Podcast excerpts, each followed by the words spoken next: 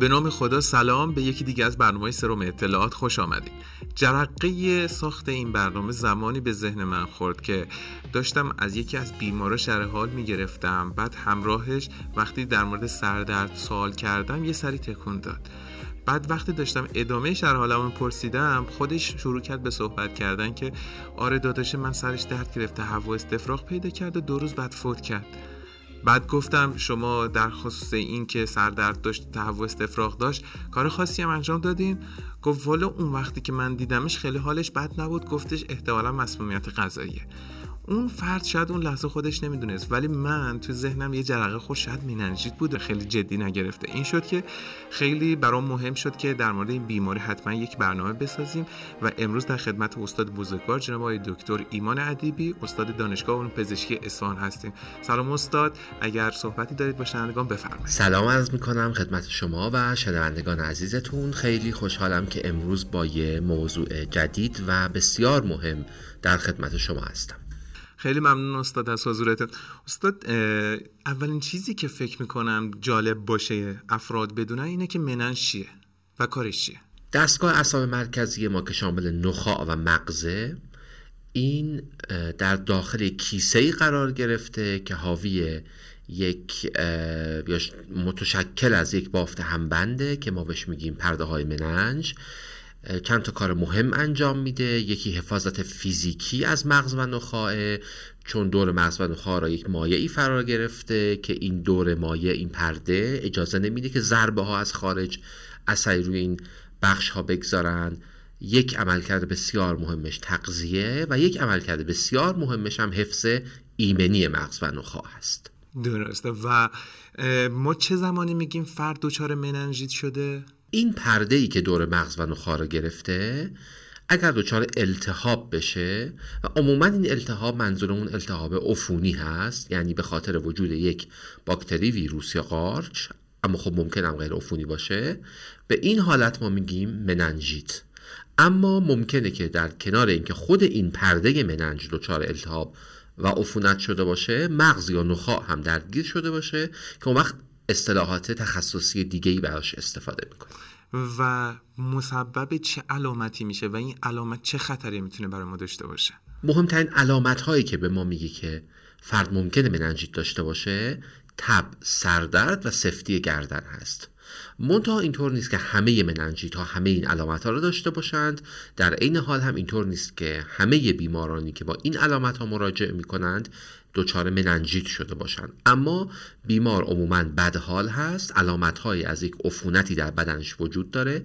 تب داره سردرد که به خاطر افزایش فشار داخل مغز هست اتفاق میفته و یک علامت بسیار مهم که به خاطر تحریک پرده های مننج هست حالت سفتی گردن هست. درسته. و چه خطری می‌تونه داشته باشه برای ما مننژیت مننژیت اگر درمان نشه در بسیاری از موارد ممکنه باعث فوت بیمار بشه. بسته به اینکه فرد مننژیت باکتریال داشته باشه یا عاملش ویروس باشه یا عاملش قارچ باشه. اما اصولا مننجیت یک بیماری خطرناک است و نیاز به درمان فوری با آنتیبیوتیک ها داره اگر بخوایم ما یه کمی کنجکاوی کنیم در خصوص مننجیت خب شاید خیلی برامون جذاب نباشه بدونیم قارچاش چی ان باکتریاش چی ان ویروساش چی ولی این خیلی برامون مهمه که از چه طریقی منتقل میشه به افراد مختلف. همونطوری که گفتم پرده های مننج وظیفهشون حفظ ایمنی و همچنین محافظت فیزیکی از مغز و نخاع هست.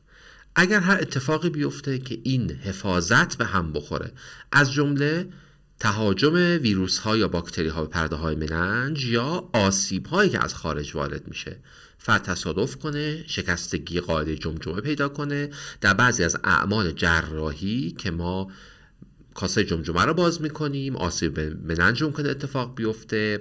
فرد ممکنه یک سینوزیت یا یک زاتوریه یا پنومونی داشته باشه و به دنبال اون اون میکروب یا اون ویروس ارتباط برقرار کنه با فضاهای استریل و تمیزی که باید که در اطراف مغز باشه همه اینها می‌تونه که باعث ایجاد مننجیت بشه. ویروس ها باکتری ها یا قارچ ها اینها انواع مختلفشون ممکنه به نحوه های مختلفی منتقل بشن. اما در افرادی که سالم هستند از نظر ایمنی مشکل خاصی ندارند عموما یک سری از باکتری های خاص هستند که ممکن از یک فرد به فرد دیگه منتقل بشه.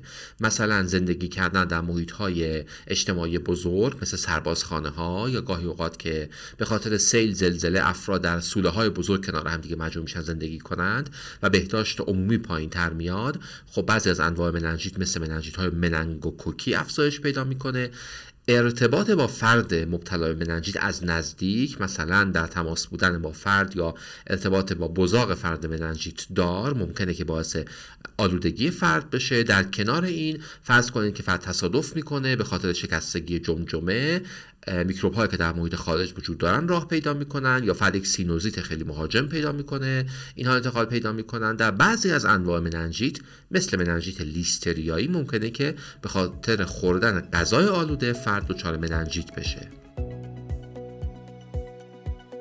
یک خبر خوب برای دانشجویان پزشکی و پزشکانی داریم که همراه سروم اطلاعات هستند بیماری MS یک بیماری خود ایمنی در سیستم اعصاب مرکزیه که در پادکست MS کست ما در خدمت استاد ایمان عدیبی هستیم تا در خصوص چالش های درمانگران آخرین guideline ها و آخرین درمان ها و همه موضوعات پیرامون MS صحبت کنیم. خوشحال میشیم که در پادکست کست همراه ما باشید. پادکست MS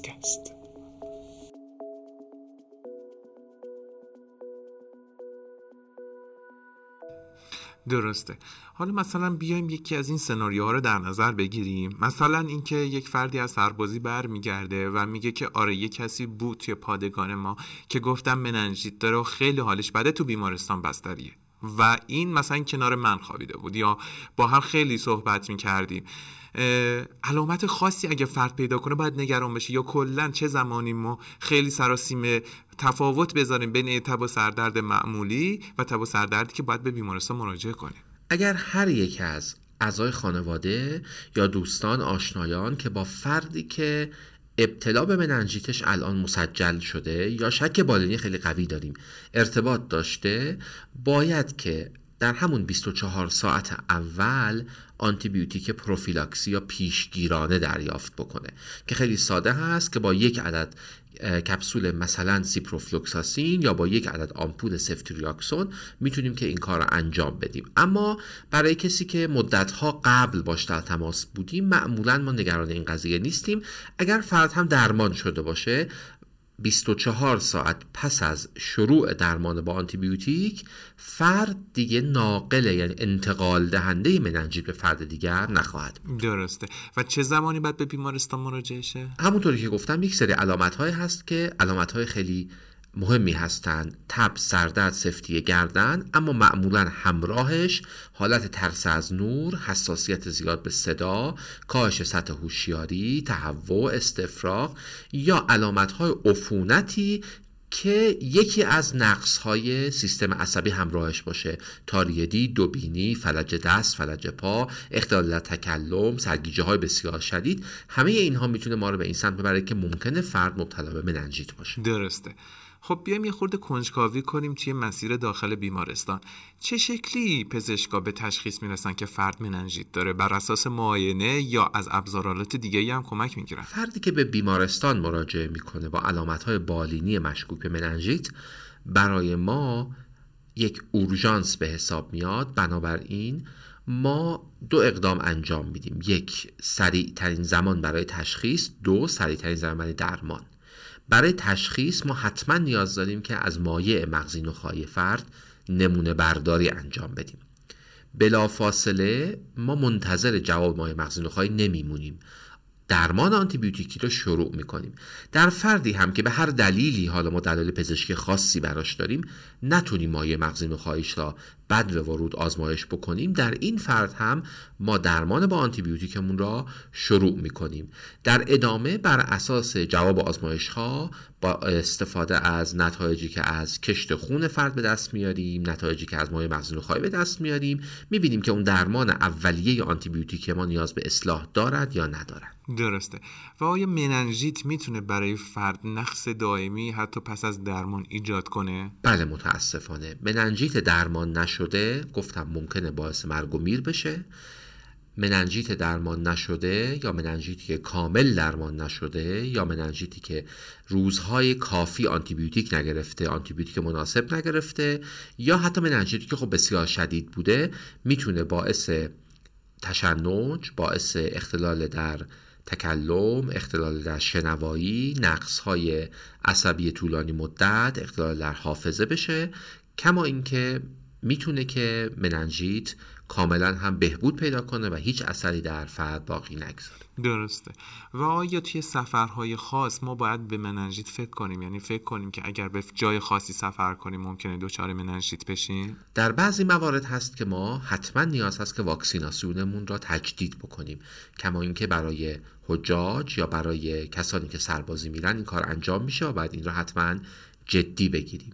در بعضی از مناطق دنیا هست که بعضی از انواع مننژیت شیوع بیشتری داره. حواسمون باشه که همونطور که گفتم مننژیت می‌تونه که در محیط های بسیار شلوغ یا حتی گاهی اوقات از راه خوردن انتقال پیدا بکنه. خوب شد در خصوص واکسیناسیون مننژیت صحبت کردیم. آیا این جزء برنامه واکسیناسیون برای همه افراده؟